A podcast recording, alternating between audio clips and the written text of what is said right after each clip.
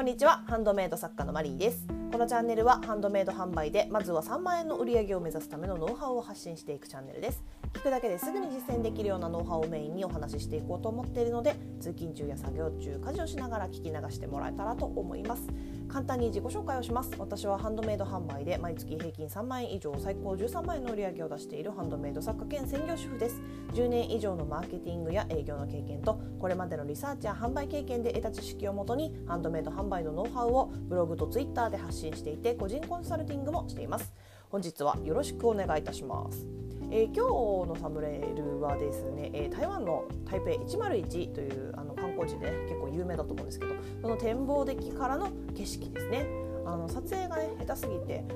景色というかね あのあまりいい写真じゃないんですけどあのここにはね一度だけ行ったことがあって、まあ、観光地なのでね一度くらいはということで特にねあの絶対行った方がいいよっていう おすすめっていうわけではないんですけど、まあ、一度はね行っておいてもいいんじゃないかなっていう感じですかね。でここでですねその台北101とかも全然関係ないんですけどあのこの展望デッキのフロアでねあの VR のアトラクションに乗ったんですよ乗った乗ったんですよ あの2人乗りでブランコみたいな状態になってる機械に座ってゴーグルをつけてっていうやつでなんかね映像が選べるんですよ。何を見ながら乗るかみたいな。なんかホラーとかなんかファンシーな世界のジェットコースターカーとかねいろんなジャンルが選べたんですけど私たちはですねあのなんていうのかな絶叫系大きなブランコに乗るみたいな やつを選んだんですけどなんて言ったらいいのかなちょっと説明が難しいんですけどあのビルとビルの間にすごい長いロープでブランコみたいなのがあってそこに乗るっていうね、まあ、まあ絶叫系ですよね。でねもうこれね本当にねあの本気で周囲の人がねあの周囲にあの見える状態でできるんですよ。他に周りにいる人がね。もう観光客とかいっぱいいたんですけどもう周囲の人がもうドン引くほど絶叫しましたね。本当にね本当にすごかったんですよ。あの VR 私初めて体験したんですけどこんなにすごいんだって人間の脳ってすごいなみたいなね。あの本気でブランコから落ちるんじゃないかっていう恐怖があるんですよ。絶対落ちないのに。で後でねその その風景を動画に撮ってって私の身内がね撮ってたの見たんですけどえ何をそんなに怖がってんのっていうぐらいの感じでね周りから見ると。でもねもう弟のね奥さんと一緒に乗ったんですけどもうね本当にね2人してもう大絶叫ですよね。でもその辺にある絶叫マシンより全然怖いっていうかもう絶対大丈夫なの分かってるのにあの恐怖感がねすごいんですよ。確かあの新宿私はそこしか知らないんですけど新宿に VR のその専門の何て言うんですかテーマパークじゃないですけど一つありますよね。なのであのぜひやってみてくださいあれ。本当にね私結構ゲーマーなんですけどあれがね家でできるようになったらね多分すごいと思う。ので ぜひ挑戦してみてください、まあ、全然台湾関係ない話だったんですけどね。ということでえ今日はですねご質問のご回答ということで相場のお話と値段が高いものを売るためにはどうすればいいのかっていうねいただいたご質問に沿ってお話をしていこうと思います。ではまず、えー、質問の方を読ませていただきますね。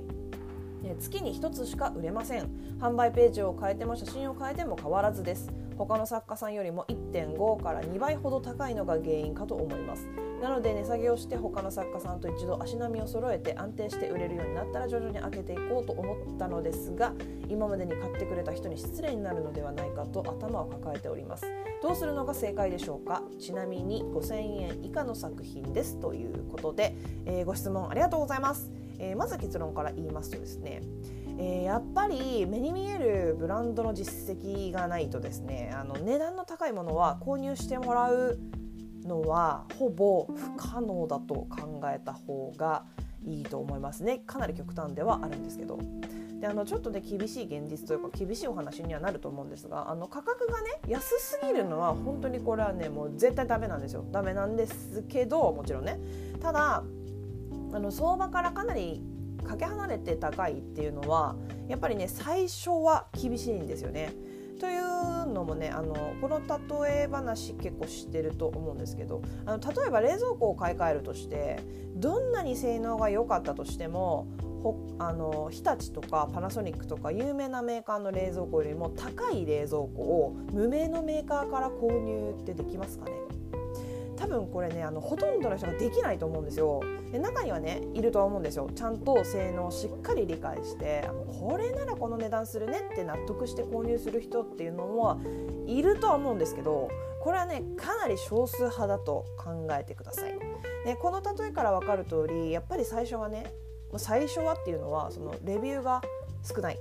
作品数が少ないとかね主にこういう初期の状態っていうことですよね。こういう時期にその相場よりも高いものを売るっていうのはかなり厳しくてでじゃあどうすればいいかということなんですけどあの値段をね下げるんじゃなくてそのご質問者様が言ってるみたいにねその値段を下げるんじゃなくってあの今ある作品はそのまま値下げせずに相場に合わせた価格帯の作品を別で作って出してください。あの前に価格はね3段階でってお話をしたと思うんですけど価格帯は3つ上中下の3段階にすると買ってもらいやすいっていうねこれはハンドメイドに限ったお話じゃだけじゃなくてその何かを売る時の基本でもあるんですけどこれを意識した価格設定でブランドのラインナップっていうのを考えてみてください。今いる作品は値下げせずそのまま上中下の上の価格帯として残してで相場に合わせた中の価格帯そしてその中の価格帯の作品の廉価版例えば小さいとかねサイズが小さいとかあとパーツが少ないとか素材がちょっとね違う安い素材になるとかそういうものを作って上中下の下の価格帯として販売をしてみてください。で中と下の価格帯のものを販売していってブランドとしての実績を積み上げていくとそれをねどんどんやっていくとその積み上げた実績を見てその上のね一番高い価格帯のものも売れるようになっていくんですよ。で上上の値段だけでやっていきたい場合はその段階でやっとこう少しずつね中と下の作品をこう取り下げていくというかねこう減らしていくっていうそういう戦略がおすすめですね。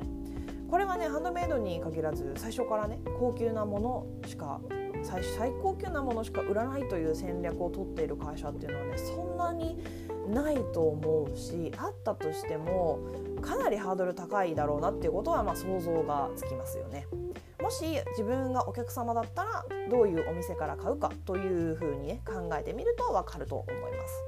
でもあれですよね。今月に1点売れてるんですよね。売れてるってことは作品も販売ページも、まあ、写真とかもね素晴らしいんだと思うんですよ。だからねそこはねもう本当に自信持っていいと思うしすごいと思います。だって1.5倍から2倍高いのに売れてるってことですからね。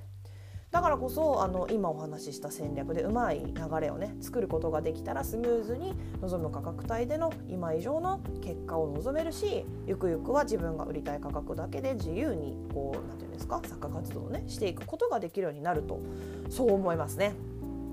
それでは、えー、まとめます、えー、相場より高い作品はやっぱり実績がね目に見えてないと購入してもらうのは難しいです。それが普通です。なので値下げはしないで相場に合わせた新作を出していく。ブランドの中で価格帯を3段階にしてまずは相場の価格帯のものを購入してもらって実績を作っていきましょう。実績がある程度目に見えるようになってきて一番高い価格帯のものもよく買ってもらえるようになったら下の価格帯の作品を少しずつ減らしていくと。そういう流れでやっていくのがおすすめです。で冒頭にも言った通り安すぎるのはね絶対にダメなのでそこだけは気をつけるようにしてください。でね今現在ですね本当ねハンドメイド全体の価格がねかなりね下がってきて下がってしまっていて本当にねこれはね良くないことだと思うんですよ本当ね300円とかで出しちゃったりとかね。うん、なのでそのねやっぱハンドメイドだしねちょっと高すぎるぐらいの値付けをするのが理想的ではあるんですけどそれが一番理想的なんですけどやっぱりね現実はちょっとね厳しいんですよね。うん、あの変な話ね今ね日本っていうか、まあ、世界全体かな、まあ、不景気なのでまあ、そういう面でもやっぱそのハンドメイドに限らずねあの財布の紐が硬くなってるっていう方もねかなり多いと思うのでやっぱこう理想だけでは動けないというねそういう厳しい現実もありつつですがまあ頑張っていきましょうということで、えー、今日はここまでになります。どんなご質問にもお答えしていきますので Twitter からでもブログからでもスタンド FM のレターからでも大丈夫です。お気軽にご質問を送ってもらえたらと思います。これからも月に3万円を売り上げるためのハンドメイド販売ノウハウをより詳しく発信していこうと思っているのでもしまた聞いてみたいなと思っていただけましたらフォローやいいねをしてもらえるととても励みになります。以上お聞きいただきありがとうございました。ではまた次回お会いしましょう。さようなら。